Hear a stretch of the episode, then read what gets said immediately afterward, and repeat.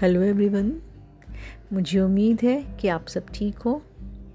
आपकी होस्ट इंद्रजीत कौर एक बार फिर झीले अभी के माध्यम से। कभी सोचा है, गुस्सा हम किस पे निकालते हैं? गुस्सा अक्सर अपने से कमज़ोरों पर निकाला जाता है। क्या ये सही बात है? अपना ख्याल रखिएगा।